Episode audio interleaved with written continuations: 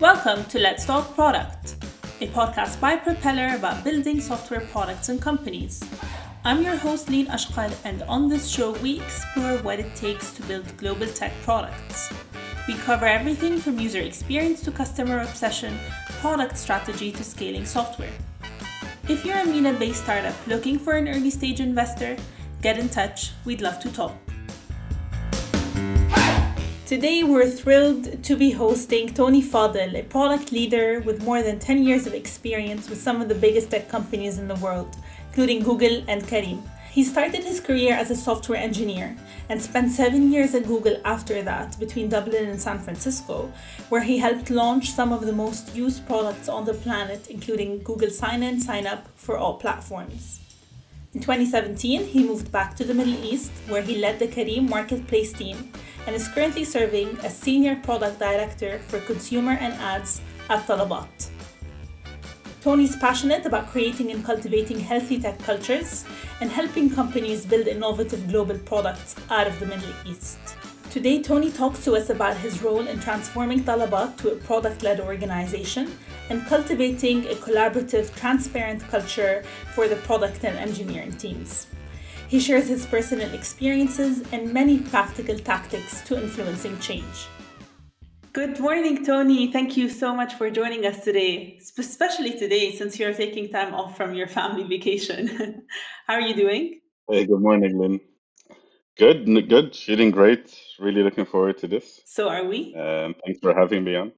So, Tony, um, you've had quite a good start to your career, right? So, you've graduated with a degree in computer science, uh, did a master's degree in computer science from Oxford. You joined Google after a couple of years of work experience uh, five years in dublin at google and three years in mountain view um, which is pretty much the dream for a lot of people right um, but then you left that and you moved back to the middle east. So here's a question that you get asked all the time. Um, why did you make that choice and leave and decide to leave google? No absolutely. It's um, yeah it's a question I, I honestly get asked all the time. Uh, and it's surprising. I didn't realize how how how big of a change that was, uh, and how surprising it would be to people that someone would want to do that. Um, before going into specifically, you know, how I why I left Google, I wanted to give you kind of a quick idea of what I was doing before and and what led me to that decision. So I'm originally from Egypt, uh, as you know, and then uh, I moved to Europe after a few years of finishing my university, did my master's, and then moved to Google. And from doing that, you know, what I was doing is really, as you mentioned, chasing my dream to work at one of the best tech companies in the world. And I felt that in our region, that opportunity didn't exist, and I needed to go abroad to find that. And then, you know, I was in Mountain View, and I remember that day really well. Mountain View is, you know, beautiful, nice green, very sunny day, and I was playing with my daughter. She was just, you know, a few months old, and I realized at that time, you know, I made it and I was really happy with myself. But at the same time, I felt that I had the opportunity to do those things because I had a support network of friends. I had family that supported me as well to be able to go there. And it wasn't, you know, because I was the smartest person in, in, in my family, even, or the smartest person in the region. I had a lot of support to be able to go there. And I felt that other people that potentially are much better than I am didn't have those same opportunities. So I felt specifically when I was looking at my daughter, I felt that it was my duty in a way to uh, help people that didn't have the same opportunities. And what I wanted to do is really wanted to come back to the region and try to pass, you know, all the learnings that I've had over the past 10 years and try to help companies here really create an engaging culture that supports people that want to really work at those, you know, innovative companies. They don't have to make the choice between do I stay in my country with my family or do I go and try to follow my career, right? I wanted to come back here and for us to focus on creating that culture uh, and those opportunities in our region. 100%. I think that that's a dilemma that a lot of people face, specifically later on uh, in their careers after having a couple of years of experience at a company in the Middle East. And then they feel that they've probably reached the ceiling, right? So, what, what mission or what challenge, I guess, attracted you to move back? Absolutely. So, yeah, at the time, I, uh, you know, I, I was really feeling like I wanted to come back, uh, but I also understand that you know I'm I'm not gonna come back by myself and and change the region by myself. It requires uh, it requires a, a a really big change, and I didn't feel like I was the one to do that. Uh, so fortunately, I was actually on a on a vacation to see some friends, and we ended up traveling to Dubai. And when I landed to Dubai, I just was mesmerized. I went to Dubai about 15 years ago. Uh, actually, when I just started university, I went to Dubai, and it was pretty much a desert. hmm And then I came, you know, a few years back, and Dubai was just insane. Everything was, you know, they they built massive buildings. They, they built a Palm Jumeirah, uh, which is a man-made island, you know, out of nowhere. And I really felt that sense in Dubai that this city allowed you to really reach for the stars, right? When you look at the Burj Khalifa, really piercing through the stars. Uh, and it really felt like, right, if there's anywhere in the region where we can really change that mentality about here's the box that we're in, and this is the only thing that we're capable of, and those big innovations need to come from abroad. Dubai was that place that was challenging that view hmm uh, and was really pushing forward to be the best in the world from a tiny, tiny little land, right? And so once I got there, I got really interested and I went, okay, if I wanted to move back to the region and make a change, Dubai hmm is the place to go. But what else exists there? And at that time, you know, Careem was about three, four years old at the time. So not really big yet, but still big enough. So, and a few of my friends uh, basically uh, introduced me to the founders of Careem. So I got to meet uh, Magnus uh, when he was in Mountain He was actually given a talk in Stanford, and we immediately clicked. Uh, when I talked to Careem, it was an immediate understood that you know it wasn't just about the technology that they're building, which is quite fascinating and quite difficult to do, and it was a very nice challenge from a product and tech perspective but also, what really attracted me to Careem was really their vision, right? They Yeah. they always had a vision for the region, and they always had a vision from day one that they didn't want to be just successful. They wanted their success to push the region forward. Love that. Uh, and you can see, you know, more recently, there's there's a few articles about how people that had joined Careem moved on and built new startups and are pushing things forward, right? The And Careem that Mafia. really, exactly. And hopefully you're one of them. Hopefully, hopefully. But I think, yeah, I think overall, the company was really, you know, just being that kind of light of potential and getting younger people that are smart, that are capable, to not just think of, I want to move abroad and join Google. Uh, they can think of, what can I do and build here? 100%. So you felt that your mission, your personal purpose was strongly aligned with that of the company. Very, very strongly aligned. Uh, it was, yeah, I think at the first five seconds of us talking, I had already made the decision to leave California and move. Oh, wow. And do you feel that you've kind of fulfilled that mission Uh, at Careem? absolutely, Is that why you moved on? absolutely. So I think, uh, you know, as everyone knows, Careem uh, just closed a deal with Uber, basically one of the largest in the Middle East. I think it's the largest one actually. And I think at the time when the deal was announced, personally, I had made the decision that, right, the the mission that we've had to really be successful was in a way done.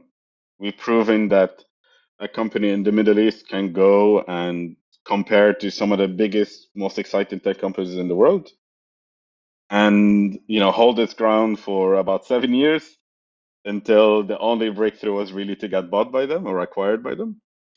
So I felt like that was success, and we've made one success. But also through that success in Careem, I've also learned the different challenges into why Careem was the one that made it, while potentially other companies that had similar goals or similar uh, visions weren't able to fulfill that dream. So I wanted to again continue my mission to make bigger impact in the region and continue to work with other companies to try to transform and to potentially be the next big thing. And that's when you joined Talabat, right? Exactly. Exactly.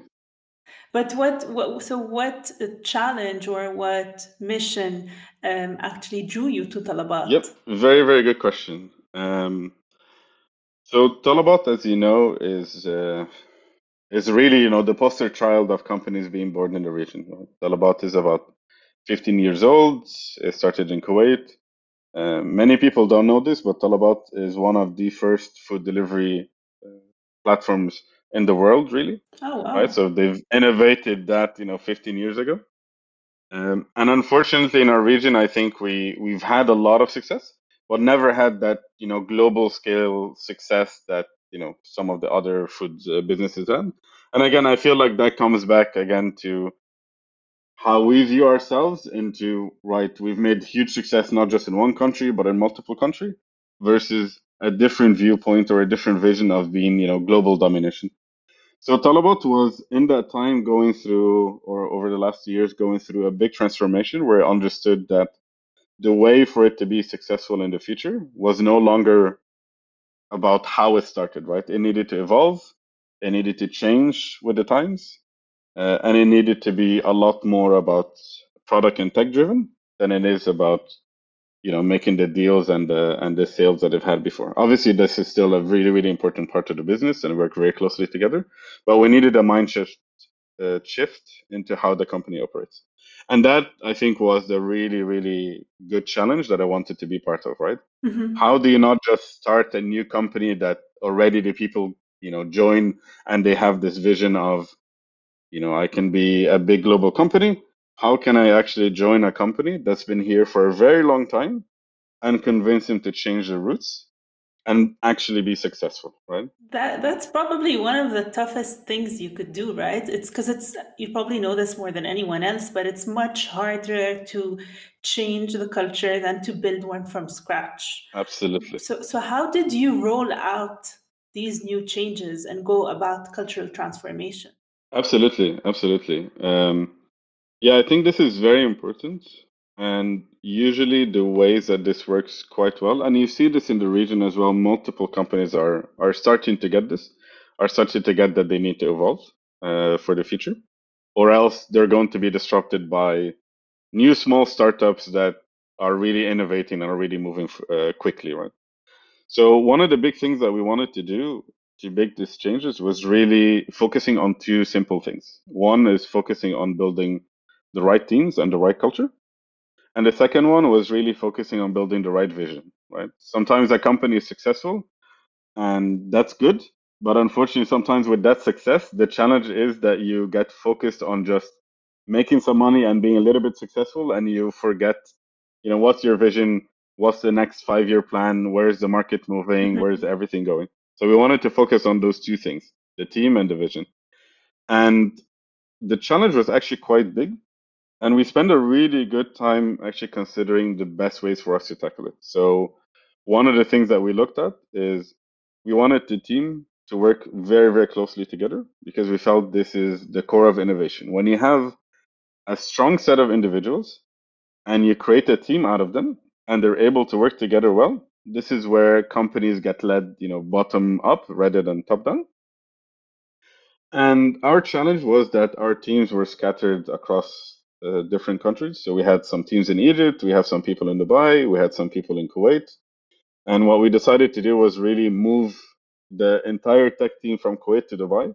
And you can imagine, you know, how big is that challenge of moving, you know, over a hundred people to Oh, you know that have families, have children, are married, you know, have commitments, have other people to move to Dubai office uh, almost at the same time. So we moved everyone. I think between December and January, the whole comp- the whole tech you know team had moved to Dubai, and you know there's other challenges that you don't consider, right? Even okay, so where do we sit them? How do we create the right space for those teams to come in and be at their best? How do we you know break the spirit that we had before of you know the people in Kuwait, for example, they go to lunches together every day. The people in Dubai were going to lunches together how do you, do you merge those teams together? How do you create those connections uh, and allow them to kind of continue to grow? Uh, and the second one was really, you know, now that you have a team, how do you convince them that this is the right vision Mhm. and get them excited about the future of the company and get them to believe in you, right? Because you can make all those changes. You can send an email and say, hey, here's the company that we want to be, here's all the changes, and people, you know, archive the email go great you know my boss's boss's boss is telling me that this is happening Mhm.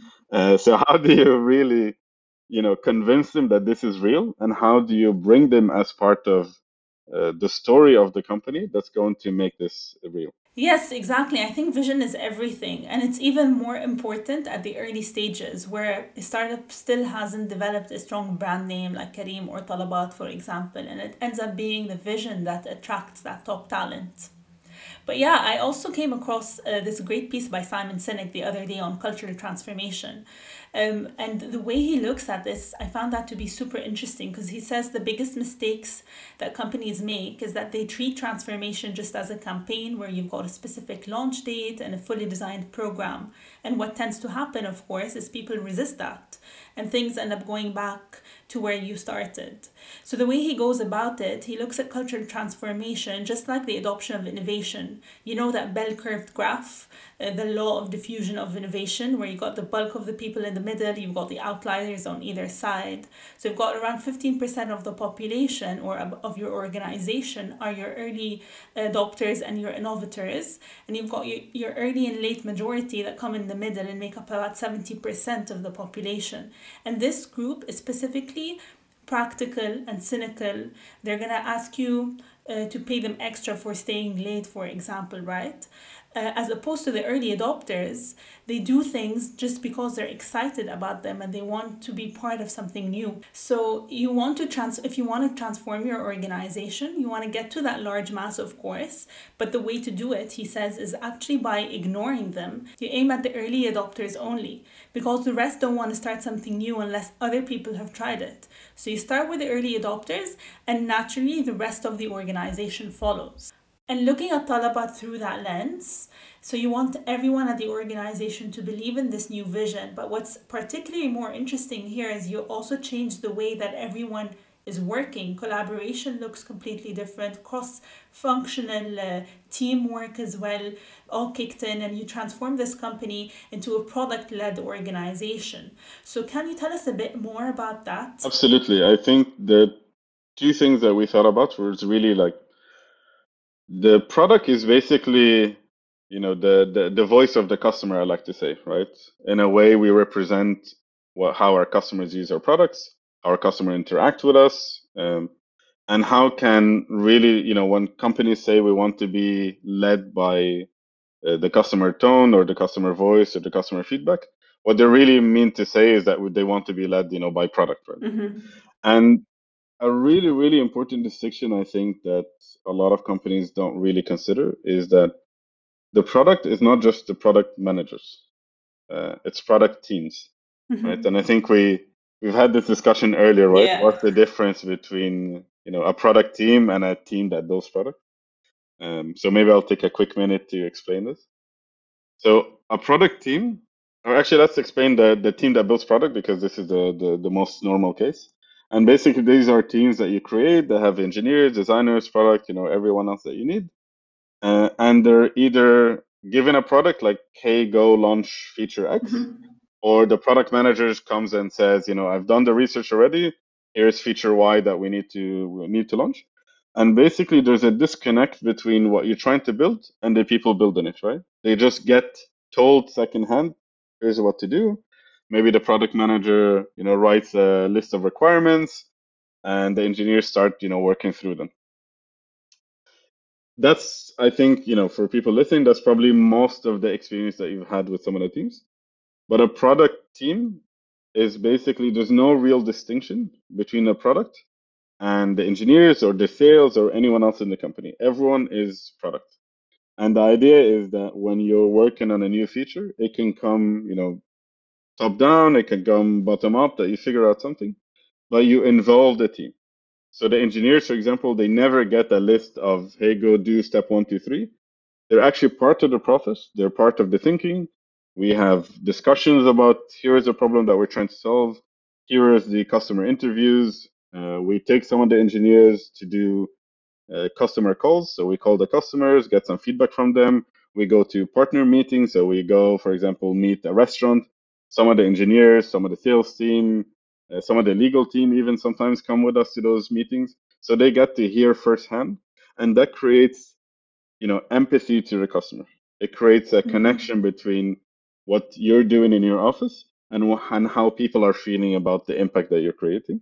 I'll give you kind of a quick example that we had in Talabat. We were working on a on a specific uh, product called T-Dine that launched recently, and we brought the engineers to a restaurant manager. They got to hear from them what challenges do they have. They got to hear from our customer what challenges did they have. And when we started to build the product, we were having like a weekly uh, discussion together where we go for two three hours discussing all the feedback uh, that we each of us heard because everyone you know remembers a very specific thing that is a that is a specific insight that they might have gained and we were sharing and the discussion went from hey let's go build this feature to overall you know what's our vision? What are we what can we do in two three years? How can we build that first system that we have to enable this specific feature? But what are the you know 10 12 more features that we see are probably coming next? And how can we as a team set ourselves up for success where we already know what's coming next? What are the potential gains? If this doesn't work what's the other backup for it and to have a team that this engage and this understanding of what's happening is really the recipe for success right? It's that engagement. It doesn't matter if you get it wrong the first time. Mm-hmm. you know that a team like this is going to get it right eventually because of how much they're bought into it how much they personally feel connected to the impact that they're creating. And and so, so, that team that you just described that came up with the idea and did this whole brainstorming session included everyone from from designers to engineers to product managers to sales, right? Absolutely, yeah. And and so how do you structure those like cross-functional teams? Is there like a bare minimum element where you have to have at least uh, two engineers to one product manager? That's an excellent question, and it's something that we are constantly working on. So, the way that we started in Talabat, for example, again, you know, the challenge of bringing people from Kuwait and sitting in Talabat, one of the first things that we've done was really to figure out what team structure we wanted to build and what team structure is the best for us to really be, you know, practicing agility, practicing empathy. And what we've built is something that's basically loosely connected to what Spotify uh, model is, which is the you know the five squad uh, model, which we felt works really well and it connects the team really well together. Everyone owns a specific problem that they can solve. So there's a lot of this kind of ownership that the team owns this, that they invested in it, and they don't have to work you know across the company overall. Um, and as we evolve, we started to see the challenges a bit. So, for example, when you're trying to build a new product from the ground up, right? You need, you know, you need marketing to be part of it. You need your PR team to be part of it. You need your business development or strategy part of these things. So how does that work? And we were doing an ad hoc model of okay, we can bring them in sometimes when we need them, and some other times when we're just delivering, they're separated. And that works well for a little bit, but I feel like we've lost some major insights. And for the projects where we were very, very close together, those generally performed much better than before. So we changed our view a little bit and said, right, you have the core teams mm-hmm. and you have extended. And so you don't have to, for example, you're trying to build a product, you don't have to figure out who's the marketing person for you to engage with or whatever. You have someone from marketing that is working on specific uh, products or specific areas, right? So you immediately know, like, hey, this is the person to engage with. And very uh, often, that person would actually come to you and go, you know, as we look at our area, here's what we're seeing. Here are the insights from our side. So they bring in information and you work together to kind of solve the problems because, again, in the end, even that marketing or the salesperson is thinking of their contribution from a product perspective, not just a functional perspective like, hey, I only do, you know, ads or I only do marketing campaigns. They they are part of the team that is delivering an experience to our customers. I really like the way you phrased this at the start that a product led organization is a company that has a very strong internal voice of the customer that's heard across the entire organization, be it, be it sales, marketing, or finance, I guess, as well. And just looking at this through the lens of startups, so I'm just thinking about our portfolio companies here, early stage companies, a product manager has to do that same work, but, but on a much smaller scale. They need to orchestrate all of these insights, collaboration, information gathering, making sure everybody's empathizing with the customers. But as the company scales and grows, you need a more structured way of doing this so that you make sure all insights are heard and acted upon so that you guys can come up with great innovative solutions that are valuable to the customer. So, from my understanding here, I guess a lot of the ideas that you come up with at Talabat are driven bottom up. Is, is that correct? Absolutely. Uh, I think we have a few different models. So, in any company of our size as well, you know, you can't you can't tell everyone on the ground like, hey, everyone work on whatever idea that you feel is great and go on, right? That's Yeah. that's never going to work well. So you need some balance between top down and bottom up.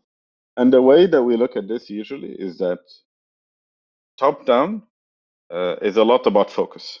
And so, for example, the way, and I'll give you uh, an insight into how we work a little bit. Mhm. So when we're coming even with the top down, it's not really that you know the CEO is sitting by himself somewhere and then going, "Let's go build this." The way that this works is basically we're constantly engaging, we're constantly working together on a weekly basis with our leadership team, sharing the insights that we've learned, sharing the views, sharing the customer feedback, all of those things. Obviously, summarizing a lot of them. Uh, but we're constantly giving them feedback. So we're feeding them the information into what we think we should be doing. And at the end of, uh, or at the start of every quarter, we publish some insights that we share with our leadership team. And they go in, take those insights, take their own personal insights. We're obviously part of Delivery Hero as well. So we get insights from multiple different entities across the board and we consol- consolidate all of those things together to come up with you know what's our biggest most important thing. So even the top downs are really bottom ups but they've been fed right? Mm. uh, and the idea is again right the, there is there's a certain view of you know a leadership team knowing where to invest for the future and uh, you know two three years from now where where the industry is going but really the day-to-day insights have to be bottom up Okay, nice. Because this ends up being a balance, right? Bottom feeds up, up has vision, and all that gets combined and goes goes down Exactly. again. Uh, super clear. But yeah, just I would like to go back to the whole idea of collaborative work. Uh, these discussions and meetings, I guess, can be quite tricky to manage because, as we all know, I'm sure we all know how meetings can tend to be quite inefficient at some times. But when the work itself is super collaborative, everybody has insights, and you're trying to build a culture that's super transparent, collaborative, democratic, and the same way, I guess that balance is, is super tricky of making sure the meeting runs efficiently while coming up with like really good results and not spending so much time kind of like arguing on what's important and what's our top priority and what to build. absolutely. So, how do you maintain that balance? yep absolutely. There's uh, i think there's two challenges. One is debating what to build and the other challenge is, is actually debating how to build it. Um, and the what to build is uh, is really important right? Because you you spend a lot of money and energy and resources to build things so you want to make sure that you're making the right decisions now let's say you know we've decided this is uh, the big kind of product that we're going to build next and that's the most important thing for us to do. How do we do it right? And we've talked a little bit about this by empowering the teams. You're not giving them hey i want you to build this product in this specific way. You're asking them here's the challenge. Here's the important things. Here's the opportunity. And you let them figure out how they're going to attack this problem and i'll give you a, a, a real example actually or one of my biggest challenges i think when i joined talabat earlier is there was a new product that was really important really exciting and when we went to build it we decided right the best way to do it was to merge two teams so challenge number one was those two teams never worked together before. Challenge number two is that they've worked on specific problems. Then now we've said, put that knowledge aside. We're going to take you and build something new. And then the third challenge is they've never worked with me before. So in a way, I didn't have that rapport, that trust yet built in. So we needed to kind of solve all those things. And what we did very early on is I focused a lot on getting the team to understand the vision, understand why we're doing this, what are the opportunities, not just for today's opportunities, but what are the opportunities for three, five years from now. Right? And we spent possibly the first few days not writing a single line of code. We were just discussing the concepts. We were talking to customers. We were talking to our vendors. We were pulling data from here and there, listening to user research, and really just getting everyone to have the 360 view of what we're trying to build. And that team really went from a team that was, in a way, shy. Uh, and we're sitting to kind of go, okay, what's the product? Let's go build XYZ, give us the requirements, to a team that was insanely engaged up to the fact that, you know, our, our meetings or our discussions were so soulful that everyone was basically shouting out like no i'm against this. This doesn't make sense. This is what our customers want. This is what this person said and we actually had to develop a model for us to be able to collaborate well where we brought in a, a tennis ball. And the only way that you're allowed to speak in the meeting is if you had the tennis ball. So only the person that has the ball can speak up. And again you know you had to speak up and you had to pass the ball to someone else and in a way it was it was hilarious because basically you had a group of you know 10 adults fighting over a tennis ball to get it to speak but i think the value of getting a team that just sits in listens on the ideas and goes okay fine let's go do that versus this team that really pushed back on everything. This team that you know every single engineer was thinking no but what what you guys are prioritizing does not deliver the biggest value to our customer based on you know that discussion that we have or this insight that we've had. And that created that loop where honestly almost everything that we've built had nothing to do with what we originally had planned to do. And, and in a way my role moved from you know a product manager that's coming up with the features and the opportunities to someone that's facilitating the discussion. Mm-hmm. and the outcome of this was that originally we had a a, timeline of about six weeks to deliver this. Where in our first discussion, the engineering team went, "There's no way this is going to happen in six weeks." To the fact that we actually launched our first MVP in about two to three weeks. Wow. We had a fully working in production MVP that didn't have all the features, but was actually there, and we were able to launch it. Uh, and I think this is probably one of the funniest stories for me, where the sales team, when we were discussing with them, we laughed a little bit uh, because they said, "Well, to be honest, we didn't think you guys were going to deliver this in six weeks, so we didn't even start uh, selling this yet because we just assumed this is going to be delayed. Now you're three weeks, uh, you know, um, earlier than expected. We need to be on top of this and we need to run quickly, right? Well, that was clearly effective. I'd like to go back to a point that you just mentioned that I've been wanting to get to. So, you were brought in as a new leader to an existing team that's been working together for quite some time and have a particular way of doing that, of course. And with new managers, some might experience some form of resistance, right? Resistance to change. Did you personally experience that and how did you manage it? No, absolutely. There's, uh, I think, with every change, there's always resistance. It's uh, it's almost a human nature, right? The way that I think about this is really building the layer of psychological safety. Um, and psychological safety, in a way, it's uh, it's the ability to allow everyone in the company to speak up and to say what they want to say without any fear of repercussion, without any fear of being shut down. I mean, if you've been into any discussions, even at school, for example, if you remember your school days, and when the teacher asks a question, there's generally, you know, three, four children that are answering most of the questions and everyone else is quiet. Mhm. It's not because they don't know the answers, it's because most of the time they're either not engaged enough or they feel worried that, oh, if I answered it wrong, I'm going to be embarrassed in front of everyone. Mhm. Um, and if you take a step back forward, you know, looking into school system again, if you look at, you know, one, uh, six-year-olds or five-year-olds, and you ask a question, everyone is going to answer Yeah. because children at that age don't understand fear. They don't understand embarrassment yet.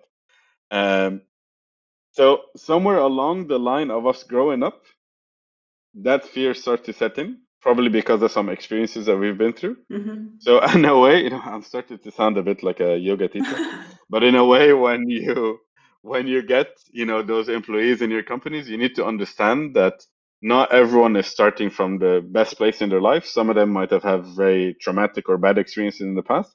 And how can you, to get the best out of them, how can you work with them on a personal level to allow them to really be the best that they can be? Mm. So when we're making that change, we you know we look at every single person, really, really connect with every single person, understand where they're coming from, what are their dreams, what are their hopes, what are they worried about. That is so nice. I think there's nothing more refreshing than having that personal, candid, transparent connection with your manager. No, absolutely. You have to really engage with them on a personal level again, create that safety net. The other one, create the ability for them to understand that you're capable. So I'll give you a little example that I that I tend to do a lot when I join new companies. So the first thing, two things I saw when I joined Talabat, for example, was that our CEO and our leadership team were quite new and quite young, and I felt that it was very important to them to understand that your product team is capable of delivering. And I think there's two themes always when we talk about product. There's discovery and delivery. Mm-hmm. And sometimes uh, companies are worried that the teams doing product discovery are basically wasting time, right? Mm-hmm. They, they just want them to deliver. And you really need to create that trust that we are able to deliver. Sometimes we choose not to deliver. It's not always important to build. Sometimes it's important to know what not to build. But you need to earn that trust. You can't just, you know, say to the team, "Hey, we're not delivering on this because we don't think the data is right." That creates a little bit of friction of are you really able to do it or are you you know buying time for yourselves or you guys maybe are not a very good team that's why you weren't able to deliver on that Mm-hmm. so initially what i wanted to do with our c level switch was really show them that we're able to deliver very very quickly and i'll give you like a quick trick that i did on my first week you know talking to the ceo he was having a discussion of hey this feature you know is something that bothers me i would love for it to work this way and just said this you know out of the blue in one of the meetings and I wrote it down and I went downstairs and talked to the team and said, listen, I know this is not the most important thing. I know this is not the most urgent thing, Mm-hmm. but it's such a small thing that it will take us, you know, an hour to maximum for us to do.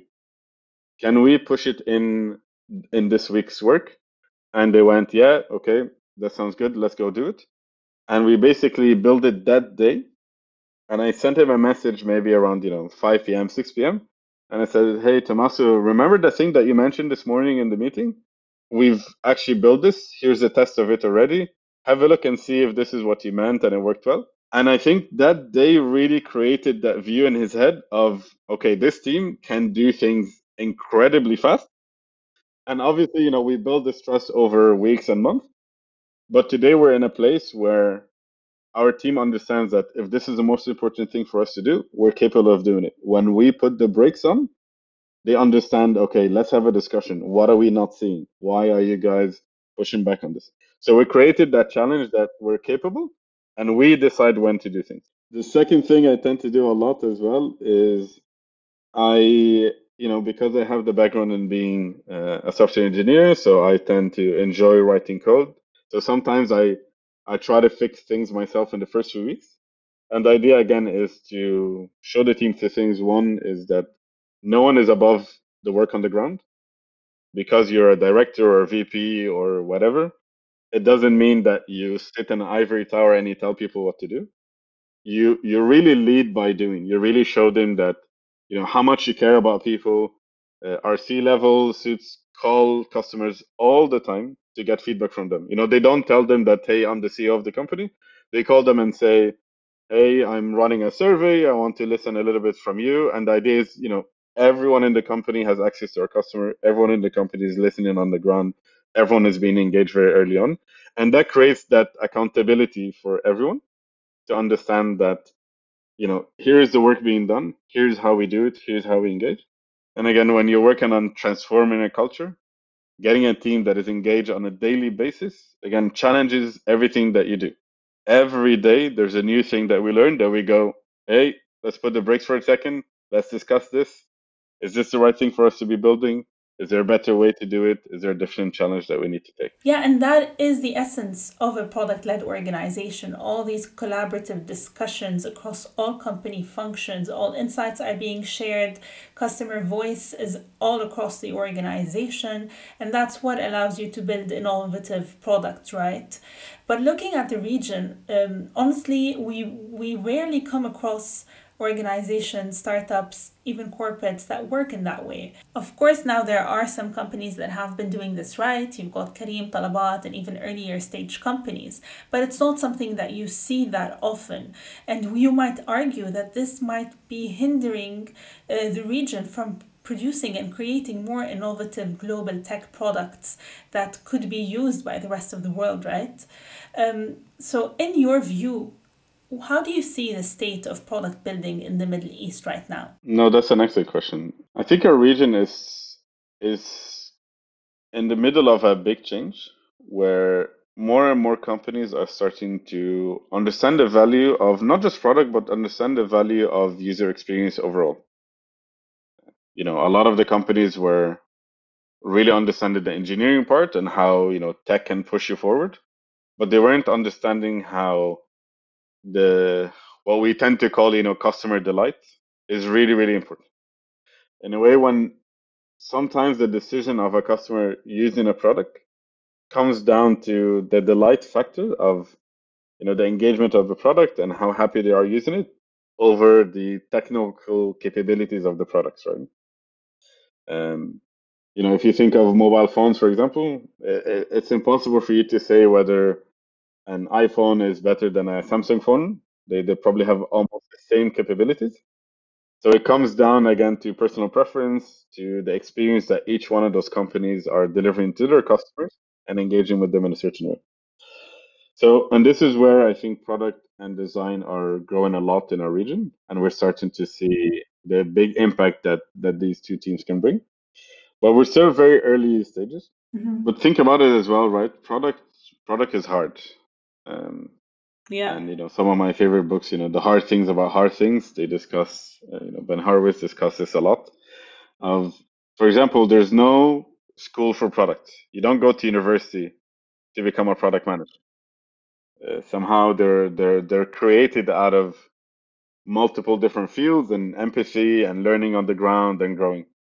So there is a bit of a of an effect of if we are able to have few successful companies that are really product led exactly. then the people that have worked at those companies have been exposed to that experience can again go and start new companies or join new companies and create that effect and that experience into different companies. But i can see a lot of companies are moving into that direction uh, and i'm really happy that this is happening and i think you know parts of me joining the podcast today was really again we discussed this you know we can start creating um, this community of how we can help each other because again our missions is not just you know i don't want to hide my knowledge or my experiences from others and say i want those companies to to fail because i want to be the only one that succeeds and you know our company to make money. It's important for me and it's important for talabat for other companies to be successful because that enables the entire ecosystem to again allow us to be more successful than we are today. Yeah, I, I, couldn't agree more. It's we're at that point now where it really is about knowledge sharing and and for companies and founders to be super transparent because there's a lot as we've seen today. There's a lot for us all to learn from from people working at Talabat and Careem and the companies that have been able to make a change and actually have an impact on the entire ecosystem and have been able to build somewhat global products right out of the region global standard products. So tony thank you so much for being so transparent and joining us today on let's talk product. No no absolutely. I couldn't agree more. Um, it really is the time for us to help each other in the region and really push the region forward. Mm-hmm. so uh, at talabat we actually recently started uh, a new tech blog. Uh, it's on medium it's under Talabat Dash Tech. And we post uh, multiple different uh, insights from how we work, what framework we used, what have we learned. And a lot of this is related to, you know, product or design or engineering. And the idea for us is that we really want to kind of share our learnings with with everyone else in the region uh, and see if we can support or help others as well grow. Because at the end of the day, we all live here. We all want this region really to move up, exactly. uh, and it will only move up by us collaborating more and more. That's beautiful. Once again, Tony, thank you so much. This has been an absolute pleasure. Awesome. Thank you, Lean. Thank you for having me.